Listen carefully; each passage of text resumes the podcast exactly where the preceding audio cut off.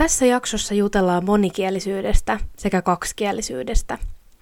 Keskustellaan muun muassa semmoisista asioista, että kuka on oikeasti monikielinen henkilö ja mitkä on tälle monikielisyyden hyviä ja huonoja kieliä. Tämän lisäksi pohditaan sitä, että pärjääkö englannilla pelkästään vai täytyykö osata muita kieliä.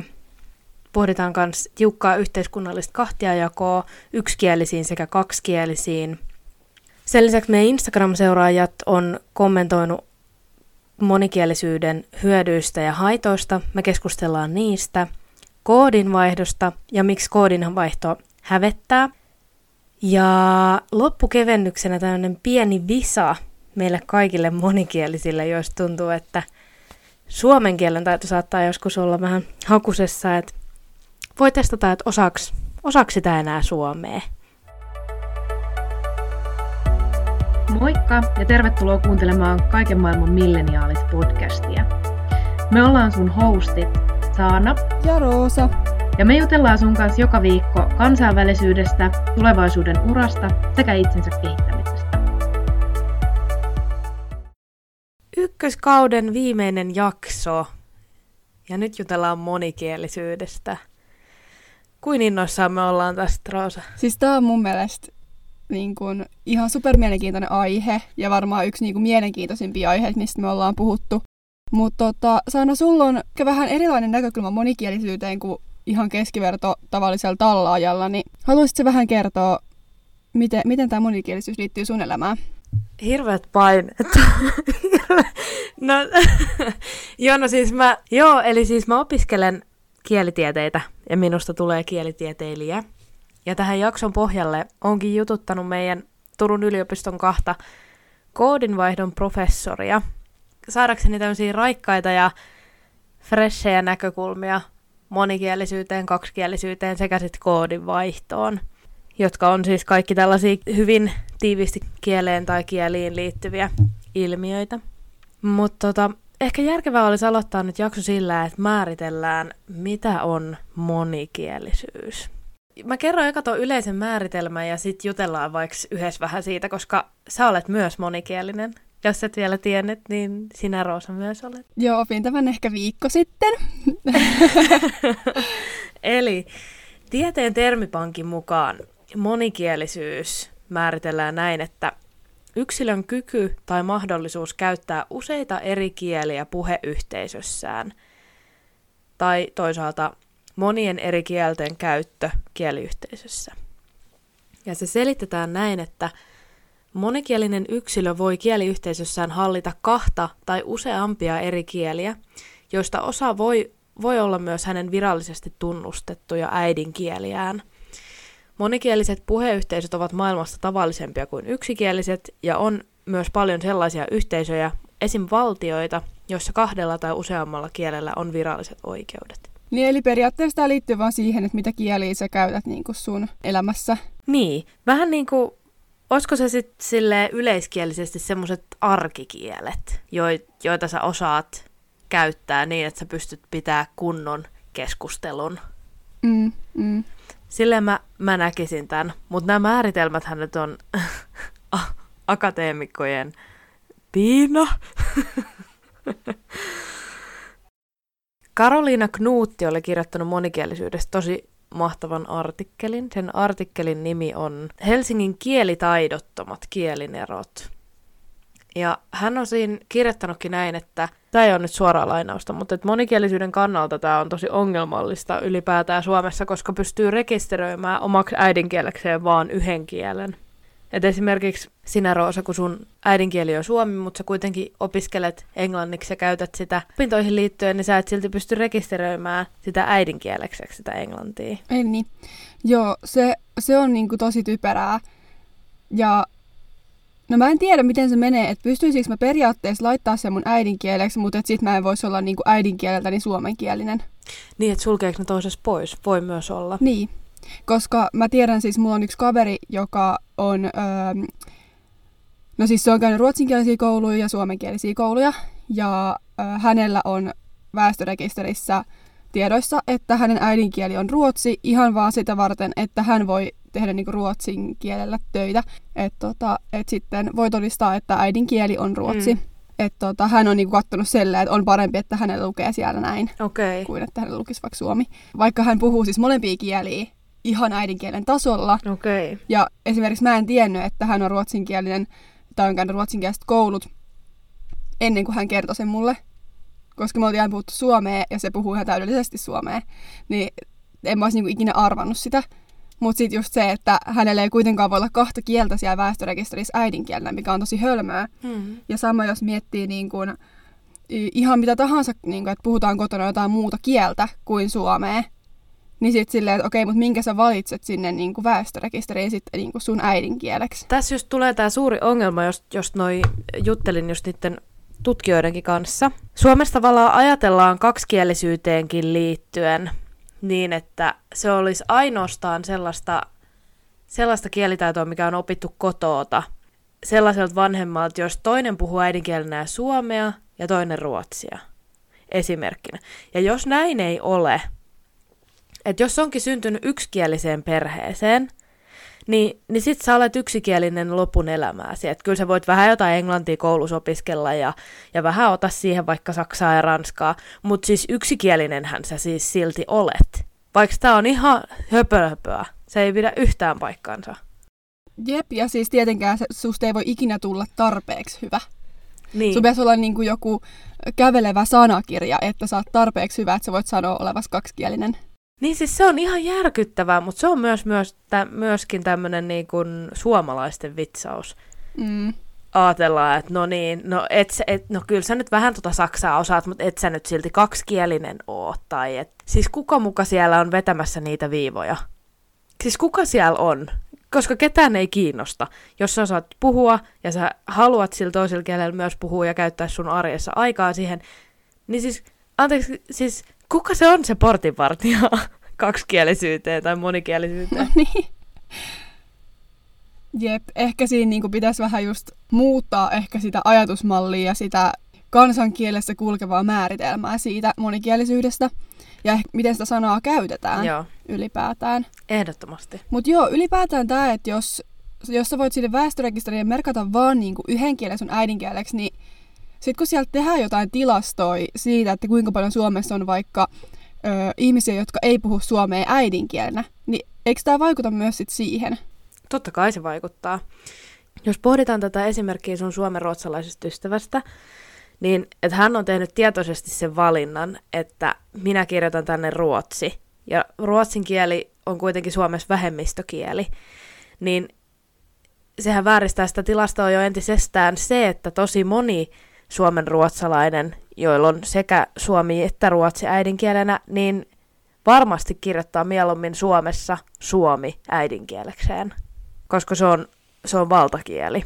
Eikä välttämättä edes ajattele sitä, että, että, että miksi teki tämän ratkaisun. Toisaalta ei välttämättä tee, että saattaa olla myös muita, jotka ajattelee niin kuin sun ystävää, että hei, laitanpa, tiedäks, ruotsin nyt tähän niin sekin varmaan riippuu tosi paljon siitä, että mitä, millaista vaikka työtä sä teet. Tai tällä, että, niinku, että mikä, mikä on se niinku kannattavin kieli olla siellä. Moni ei välttämättä edes tiedä, että sitä pystyy muuttamaan siellä.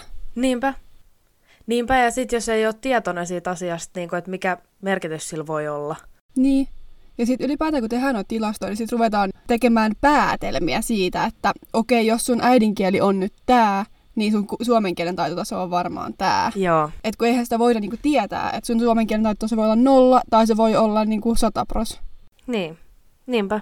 Sekä sitten tässä Karoliina Knuutin artikkelissa että sitten noissa meidän keskusteluissa noiden kahden koodivaihtotutkijan kanssa tuli esiin tämä, että Suomessa jaetaan ihan hirveästi kielet hyödyllisiin ja hyödyttömiin kieliin, tai huonoihin ja hyviin kieliin.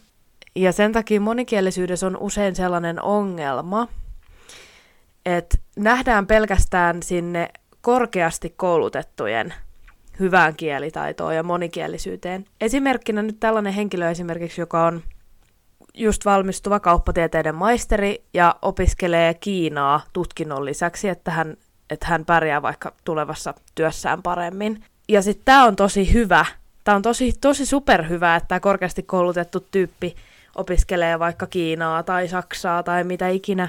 Ja toivottavasti vielä ihan sinne sellaiselle tasolle, että pystyy sitä kieltä arjessaan käyttämään. Mutta sitten taas, että miksi me ei jutella monikielisyydestä enemmän just vaikka maahanmuuttajanuorten tai lasten kannalta? Miksi monikielisyys tavallaan vasta sillä kunnolla alkaa, sit kun on korkeakoulututkinto valmis? Tai semmoinen olo mulla on. Mitä sä ajattelet? Toi on ihan totta. Ja jos me mietitään sen ikäistä lasta, joka puhuu jo sujuvasti sitä omaa niin kuin äidinkieltä, joka tulee sitten maahanmuuttajana Suomeen, niin esimerkiksi Nuutin artikkelissa puhuttiin siitä, miten kieli on tosi lähellä ihmisen identiteettiä, ja että miten niin kuin esimerkiksi joku ihminen voi kokea olevansa tosi puolikas, jos hän puhuu esimerkiksi englantia, koska se ei ole hänelle niin kuin sujuva kieli. Niin tässä myös puhuttiin siitä, että se kieli ja oman äidinkielen käyttämisen mahdollisuus on tosi tärkeä esimerkiksi opiskelussa ja siinä, että sä opit uusia asioita, kun sä saat tavallaan käyttää sun kaikkea sanavarastoa, mitä sulla on, päätää niin sitä koko kielirepertuaaria. Niin, niin. Tuossa Karolina Knutin artikkelissa oli siitä, että joku opo oli omalla opon tunnillaan pistänyt lapset, koulu, koululaislapset tekemään itselleen CVt. Ja, mutta joo, siihen merkattiin sitten siihen ansioluetteloon noin kielitaidot, niin kuin aina yleensäkin merkataan. Ja se opo oli alkanut katsoa, että mitä varten toi lapsi ei ole kirjoittanut sinne yhtä hänen äidinkielen tasoistaan kieltä sinne kielitaitoon. Sä olisit kysynyt, että tota, tota, minkä takia sä et ole kirjoittanut niin kuin arabiaa tähän sun kielitaitoon? Se lapsi oli vähän silleen, että no eihän ajatellut, että se kuuluisi sinne. Kauheeta. Niin kuin, että sillä lapsella oli jo niin vahva ajatus siitä, että se arabia ei ole hänen työelämään niin kuin hyödyttävä kielitaito, minkä hän merkkaisi hänen CVhen. Että onhan se nyt aika kauheata.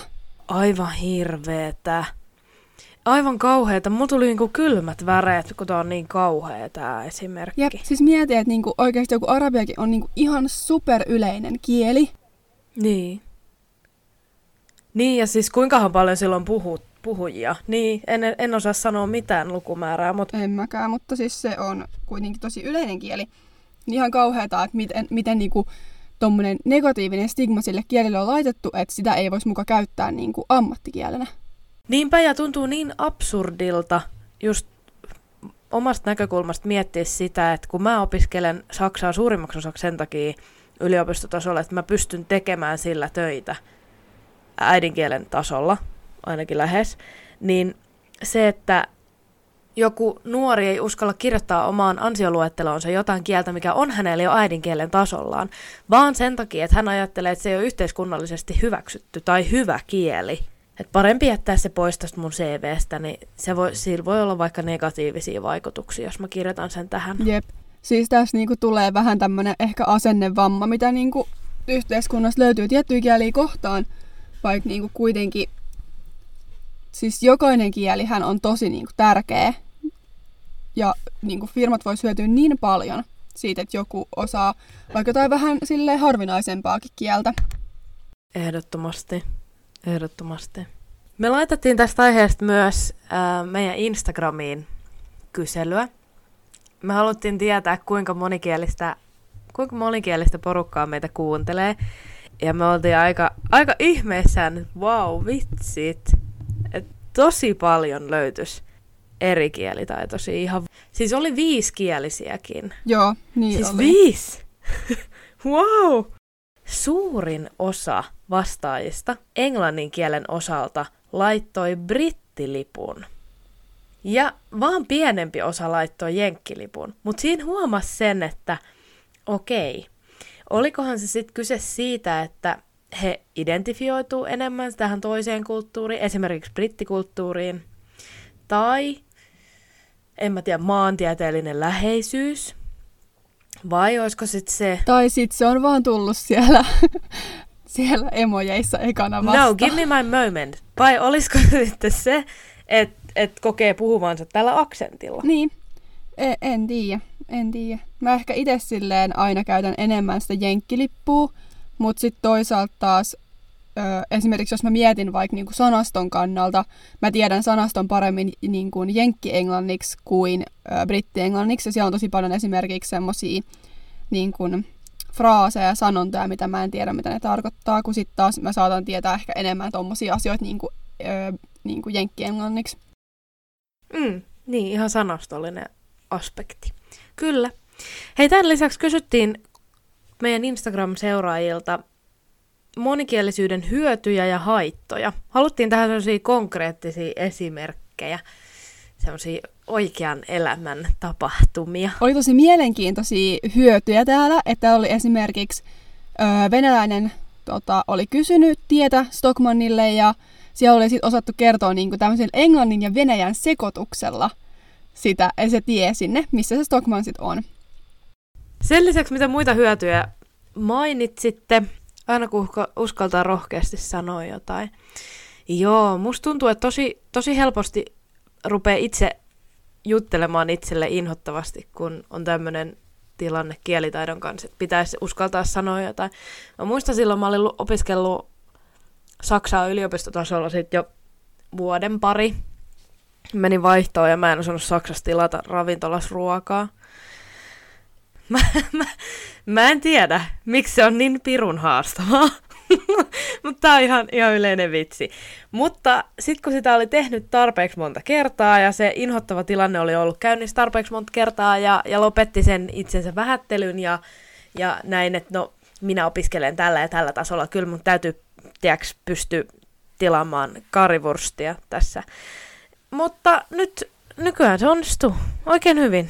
Onnistuu, onnistuu oikein niin kuin todella Jep, hienosti. just se, että niin sä vaan avaat sen suun ja alat puhumaan, niin sitten tavallaan kyllä se, niin kuin, kyllä se tala, tavallaan sujuvoittuu sit jossain vaiheessa.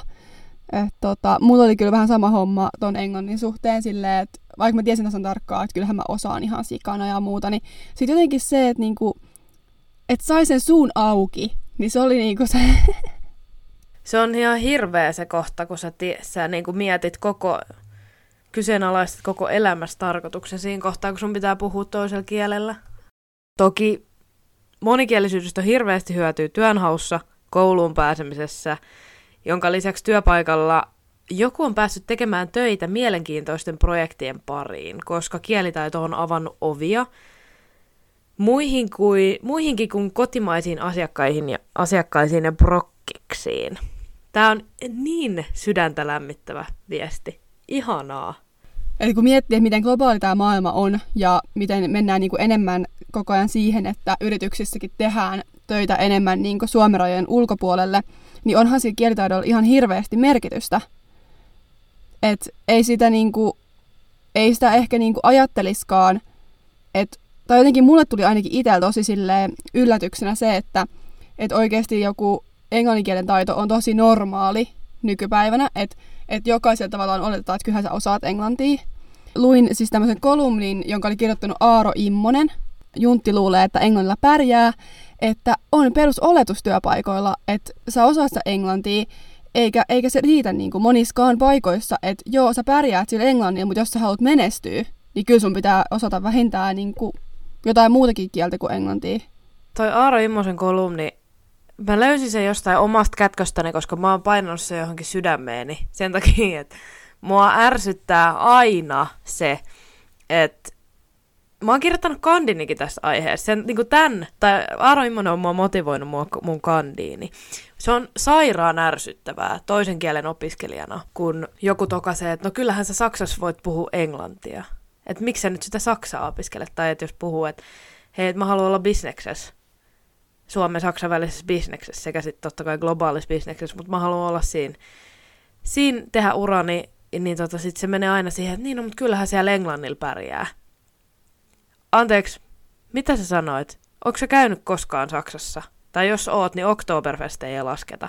Että tota, Joo, siis mä muistan vaan niinku turistina, kun mä olin käymässä silloin Saksassa ää, moikkaamassa sua ja sitten meidän kaveria. Siis mä muistan vaan sen, kun mä jossain kaupassa joku toi kysymys jotain saksaksi, mä sanoin silleen, että niin kuin englanniksi vastasi, että hei sori, että mä en puhu saksaa. Niin sit me vastattiin uudestaan saksaksi. Ja mä olin vaan silleen, oh!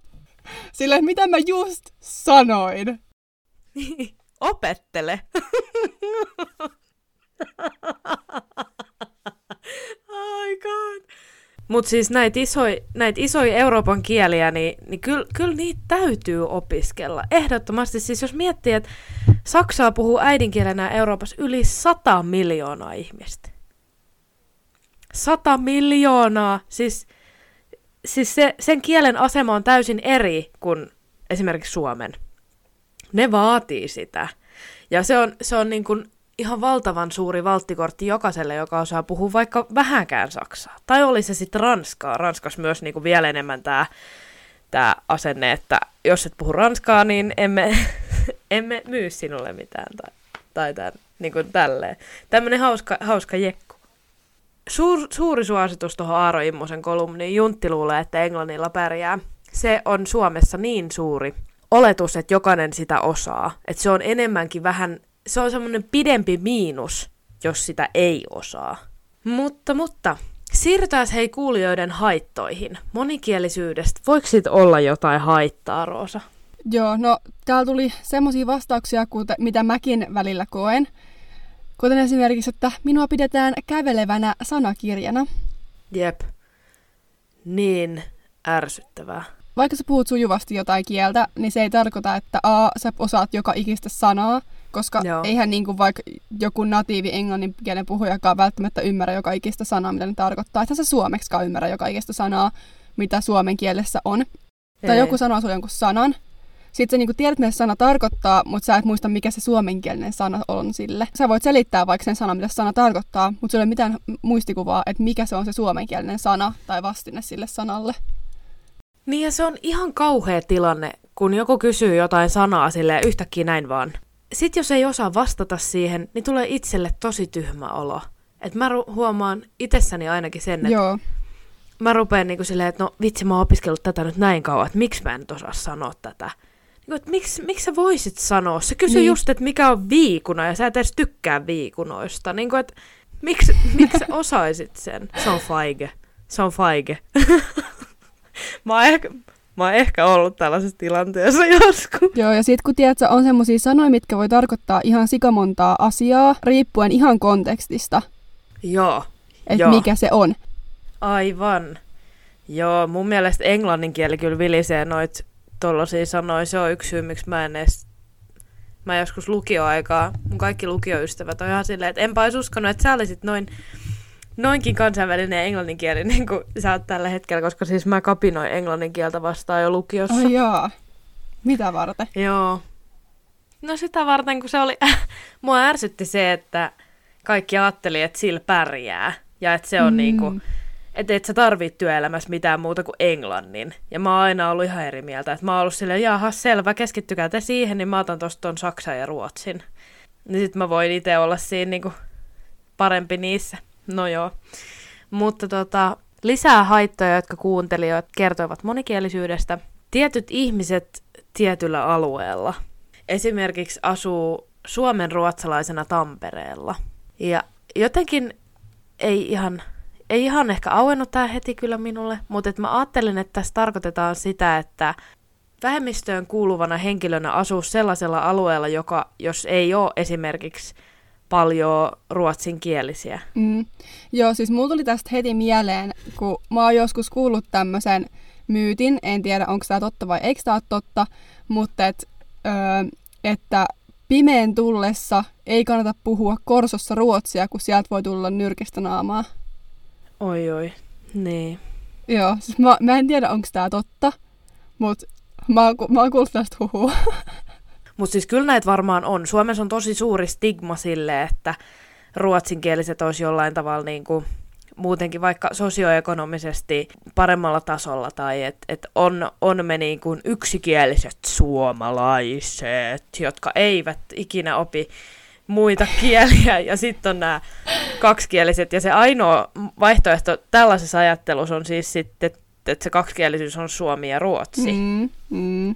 Et ei niinku, siihenkään lokeroon ei niinku muita mahdu. Ei, ei tietenkään. Mutta siis toi oli itse asiassa sama, mitä puhuttiin just siinä Karoliina Knuutin artikkelissa tämä, että Suomessa puhutaan vain suomea ja ihan maksimissaan ruotsia, niin että kaikki tämä tämmöinen ajattelu lähtee jo sieltä niin 1800-luvun nationalismista. Että mm. hieman on vanhat, tota, vanhat perusteet näille meidän kieli niin kuin, määrittelyille ja ajatuksille ja niin, mikä on yhteiskunnallisesti kauas. soveliasta. Niin, joo. Et, e, pikku update voisi vois kyllä. Seuraava haitta monikielisyydestä on tällainen kuin lähinnä kirjoittamisessa välillä hassuja rakenteita suuntaan tai toiseen tai väärän kielen pilkut. No, tämä on vähän samaa hommaa kuin tuossa toisessa kohdassa sitten, että kun arki pyörii kolmella kielellä, niin menee sekaisin, etten osannut enää kirjoittaa kautta puhua yhtäkään oikein. Niin tavallaan, että alkaa niin kuin yhdistelemään niitä kieliä ja niitä rakenteita. Ja mä huomaan omassa elämässä ihan hirveästi tätä, että Saana aina repii pelihousujansa, kun voi hyvät siis. Välillä oikeasti on ollut sellaisia tilanteita, kun mä en itekään edes niinku tiedä, että mitä mä oon nyt sanonut väärin, kun Saana repii pelihousuja. Et, Rosa, toi ei ole suomea. Sä et voi sanoa suomeksi noin. Sitten mä oon vaan silleen, mitä?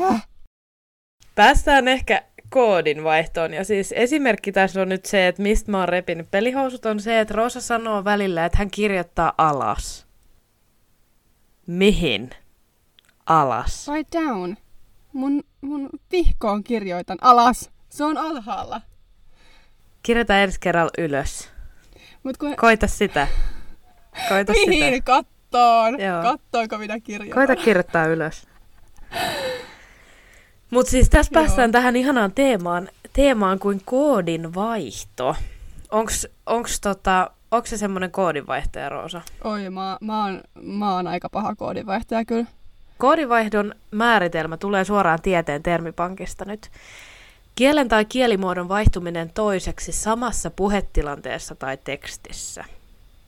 Ja siis koodinvaihtoa tapahtuu ihan hirveästi monikielisissä yhteisöissä. Mulla esimerkiksi käy koodinvaihto, tai tapahtuu koodinvaihtoa tosi usein silloin, kun mun pitää puhua suomeksi jostain sellaisesta asiasta, minkä mä oon opiskellut saksaksi. Joo, tunnistan erittäin vahvasti kyllä saman, koska mun on tosi vaikea puhua mun kouluasioista suomeksi. A, mä en tiedä niitä käsitteitä välttämättä, että mitä ne on suomeksi. Ja sitten mä saatan vaan suoraan kääntää ne, mikä yleensä kyllä menee silloin oikein, koska aika monet bisneskäsitteet tulee suoraan niin kuin englanninkielestä. Mutta sitten just jos mä puhun vaikka mun koulukavereitten kanssa suomeksi jotain, ja me puhutaan myös niin kuin kouluasioista, niin me kyllä käytetään englanninkielisiä termejä. Mm. Ihan, ihan surutta. Mm. Sitten se on joko toinen sana englantia ja joko toinen sana suomea. Mutta niin kauan kuin kaikki ymmärtää, niin musta se on ihan fine. Niin, niin siis sepä siinä onkin, että ei, sit pitäisi saada se, se huono maine ja semmoinen, niin kuin, että jotenkin mulla tulee itsellä semmoinen olo, jos mulla käy sillä että mun pitää vaihtaa, vaihtaa kieltä kesken, kesken lauseen, niin mua rupeaa hävettää se koska siitä myös niin kuin tällä hetkellä so- somessa hirveästi Joo. paasataan siitä, että miten kauheata koodinvaihto on. Ja siitä puhutaan tosi negatiiviseen sävyyn ja silleen, että kaikki, jotka tekee koodinvaihtoa, niin saa, saadaan kuulostamaan semmoisilta teinitytöiltä, jotka kiroilee jossain, tiedätkö, en mä tiedä, jonkun kauppakeskuksen edessä. Tiedätkö, että ei, se, ei silloin ole mitään tekemistä sen kanssa niin kuin joka kerta ainakaan. Ei, ei tietenkään. Ja niin kuin esimerkiksi TikTokissahan pyörii myös aika paljon tällainen soundi, missä on semmoinen suomalainen tyttö, joka ö, code switchaa tosi paljon, ja se saadaan siinä varsinkin kuulostaa tosi siltä, että niin kuin, että hän, ei, hän ei osaa enää suomea. Se ehkä sanookin siinä tällä jotenkin, että, että se yleensä nähdään tosi tommosena just, että, että esittää tai on jotenkin niin kuin olevinaan hirveän hieno ihminen tai niin. International. Oma inhoa tota, kun sanotaan, sanotaan tällä. Mä katsoin taas TED Talkin. Alexa Pierce oli puhumassa monikielisyydestä The Multilingual Mind. Ja hän siinä just puhuu, että tosi monesti ajatellaan, että monikielisillä on niinku kaksi kieltä tuolla aivoissa, ja ne voidaan laittaa päälle ja pois ihan niin kuin joku jostain valokatkaisijasta. Mutta todellisuus onkin se, mitä nyt ollaan niinku tutkittu, että ne kielet ei olekaan niinku erillisiä osia, vaan ne ennemminkin muodostaa semmoisen tosi ison kieliverkoston, josta poimitaan niitä sanoja niinku, ihan kuin palapelin palasia. Tavallaan niin kuin jos me mietitään tätä ja mietitään sitä koodin vaihtamista, Sulla on sellaisia käsitealueita sun päässä, mitkä on täynnä sanoja, mitkä on ihan sekaisin. Ja mitä enemmän se on kieli, niin sitä enemmän eri kielen, kielen sanoja siellä niin kuin tietyssä osassa vaikka on, tai teemassa tai muussa. Niin on se nyt aikamoinen homma alkaa sitten sieltä niinku kaivaa, että mikä tämä nyt oli sitten taas. Ja eikä kaikille välttämättä ole semmoista täydellistä niinku käännöstä. Mahtava huomio. Tämä, mitä hän sanoi siitä, että on tämmöisiä kieliverkostoja ja palapelin palasia. Meillä oli yksi haitta, joka alkoi näin. En nyt välttis oo monikielinen. Aa, mm, voi joku vielä. Niin. Mitä ajatuksia tämä herättää Sansussa? Tää, tää on just, voi vitsi, kun kyllä sä oot. Kun kyllä sä oot. Ja tämä jatkuu tämä lause näin. Kun ajattelee suurimmaksi osaksi englanniksi. Eikö tässä tuu jo vastaus siihen? Mm. Niin siis ehkä hän miettii, että, että tässä sitä just, että onko hän monikielinen vai kaksikielinen. Mä toivon, mä toivon, että hän miettii sitä näin. Koska kyllähän, kyllähän hän nyt osaa käyttää monta kieltä omassa arjessaan, jos hän kokee ajattelevansa suurimmaksi osaksi toisella kielellä kuin hänen äidinkielensä. Niin, niin. Ehdottomasti. Mä luen tämän loppuun. Kun ajattelee suurimmaksi osaksi englanniksi, niin sieltä toisesta kielestä alkaa tulla suoraan suomennettuja ilmaisuja esimerkiksi esseisiin ja tentteihin, mistä akateemiset ammattilaiset eivät välttämättä paljon pidä. Kyllä. Tämä on, tämä on ihan totta. Eli tämä monikielisyys tai kaksikielisyys vaikuttaa tämän henkilön ammattikieleen ja sen, sen tavallaan sujuvuuteen. Mitä varmasti olet sinäkin, Roosa, kyllä huomannut tuossa vieraalla kielellä, opiskele, kun opiskelet vieraalla kielellä, niin tota, kyllä se suomi kärsi. Ky- kyllä se kärsii varsinkin niin kuin tietyissä, tietty, koska mun arki pyörii hyvin pitkälti suomen kielellä, niin kuin jos ei mietitä kouluarkea, vaan siis ihan silleen henkilökohtaista arkea. Kyllähän tommonen sanasto pysyy tosi hyvin hallussa ja ei mulla niinku tuu semmoisiin tilanteisiin niin paljon sitä englantia, mutta sitten taas kun miettii sitä vaikka ammattisanastoa ja muuta, niin kyllä ne vaan, kyllä ne vaan on niin kuin englanniksi hyvin pitkälti. Kyllä. Mutta koska meillä on ihan hirveän monikielinen, äh, monikielinen kuuntelijakunta sekä Instagram-seuraajakunta, plus sen takia, että mä haluan pikkasen piruilla Roosalle, niin otetaan Mitä? tähän lop- loppukevennys. loppukevennys. Seuraa tällainen visa. Eli voit osallistua mielellään tähän samalla kun mä teen Roosaan näitä kysymyksiä. Loppukevennys roostataan Roosaa ykköskauden viimeisen jakson kunniaksi. Tämä on tällainen yleen testi, mutta mä en kerro enempää, koska mä haluan, että, että kuuntelija pystyy tässä samalla osallistumaan. Johdatus tähän testiin menee näin. Ovatko suomen kielen lait ja säännöt lähellä sydäntäsi? Vaanitko kielipoliisina kurittamien kansalaisten kielellistä kaahailua ja kirjoitetun kielen kaltoinkohtelua somessa? Testaa, oletko vasta kielenhuollon nuorempi konstaapeli vai riittävätkö natsat kielipoliisijohtoon? Siis todellakin mä oon ihan kielipoliisi. Anna, anna tulla. Anna tulla. Okei, okay, tässä on nyt 13 kysymystä suomen kielen oikein mm-hmm. Puhutulla ja kirjoitetulla kielellä on eronsa. Valitse vaihtoehdoista se, joka on oikein kirjoitettu. Kysymys numero yksi. Eli vastaisitko se oli yllätys minullekin, vai se oli yllätys minullekin? Tuo viimeinen, missä oli niinku yksi K. Oikein. Numero kaksi. Olimme viikonloppumatkalla Riiassa, vai olimme viikonloppumatkalla Riikassa? Ei, ei taivu. Riikassa. Oikea vastaus. Olimme viikonloppumatkalla Riiassa. Sul meni väärin. No mitä? jos, jos mä sanon jollekin, okei okay, mä menen kokeilemaan tätä, ja jos joku kysyy mulle, että an- anteeksi, missä olit? Niin mä, mä soitan Ylelle ja sanon, että teidän testissä on ongelma. No, heti otti kuuma. Anna, a, anna mä nyt vastaan tää sulle. Latvian pääkaupunki nimestä Riga käytetään suomen kieleen mukautettua muotoa Riika. Ja sitä taivutetaankin kuten suomenkielisiä yleissanoja ja nimiä. Kaupunkin, kaupungin nimi Riika Taipuu siis kuin sana siika. Siika siikaan siassa. Riika riikaan riiassa. Oh. Siika. Okei. Okay.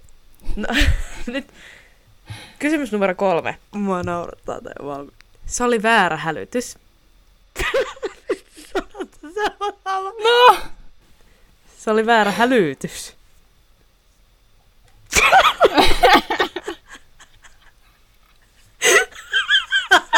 Kuka sanoo hälytys?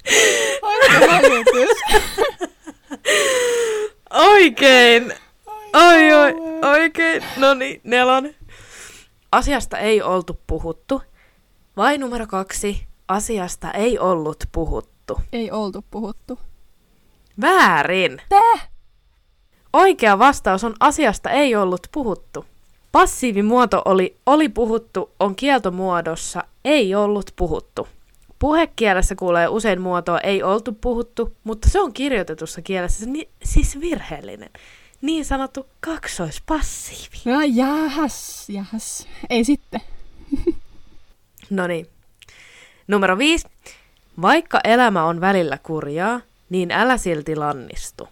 Vai vaikka elämä on kurjaa, älä silti lannistu. Ilman niin sanaa.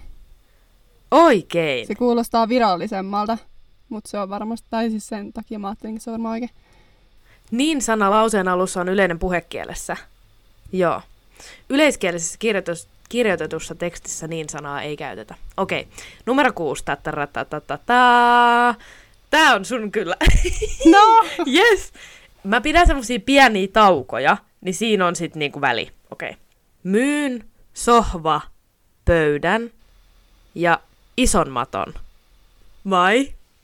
Myyn sohvapöydän ja ison maton. Se oli se viimeinen. Myyn sohvapöydän ja ison maton. Joo, joo. Hyvä. Mennään seiskaan. Käyn tanssimassa tiistai, viiva ja keskiviikko, viiva iltaisin. Ei, Vai? väärys. Käyn tanssimassa tiistai, viiva ja keskiviikko iltaisin. Joo. Bingo, bingo. Numero kahdeksan. Oi voi, tästä tulee vaikea. Mä yritän selittää tätä mahdollisimman selkeästi. Asuuko iso E etelä, viiva, iso S Suomessa, eteläsuomalaisia pienellä yhteen?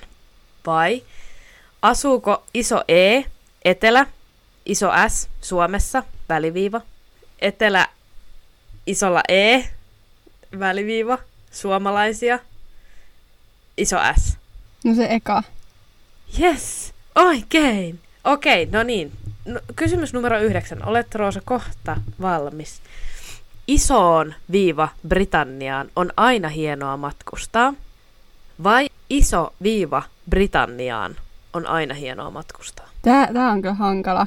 Mä voisin sanoa kummin vaan. Mutta mä tavallaan haluaisin sanoa, että se ei taipu, mutta äskenkin se taipui se Riika. Kyllä mä sanoin, että se varmaan sitten taipuu. Mutta tää on, tota, tässä on toi väliviiva. No niin, mutta silti se on nimi. Okei, eli isoon Britanniaan on sun vastaus. Ei, en sano vielä mitään. Nyt, nyt pausa. Okei, okay, okay, seis Iso-Britanniaan. Isoon Brita... I... No en mä tiedä. Okei, okay, mä valitsen nyt se Isoon Britanniaan. Oikein! Uh, no niin, se oli kato nimi. Se taipui myös. Adjektiivialkuisten paikan nimen alkuosaa taivutetaan yleensä samalla tavalla kuin jälkiosaa. Joo, Siis ihan oli tieto. niin oli. Numero 10. Äh, sohva oli meidän käytössämme 12 viiva vuotta. Vai sohva oli meidän käytössämme 12 vuotta. Ei viivaa. Oh, voi, ei, mä klikkasin vahingossa sulle väärin. Mutta siis se, mut se oli oikein. Kaikki se oli oikein. Se oli oikein. Mä en tiedä, mä en tiedä mikä kävi. Okei. Miten Haimaa taipuu? Menemme jouluksi Haimaaseen, menemme jouluksi Haimaahan. Oikein. Toisteksi vika kyssäri. Sydämelliset onnittelut merkkipäivänäsi vai sydämelliset onnittelut merkkipäivänäsi? Yksi M. Sydämelliset. Sydämeen mahtuu vain yksi M. Nimenomaan. Ihanaa. Hei, nämä on yllättävän helppoja. No Tai niin. se ei ole mitään hirveän vaikeita. No niin, mutta nyt tulee viimeinen. Da da da da da da. No niin.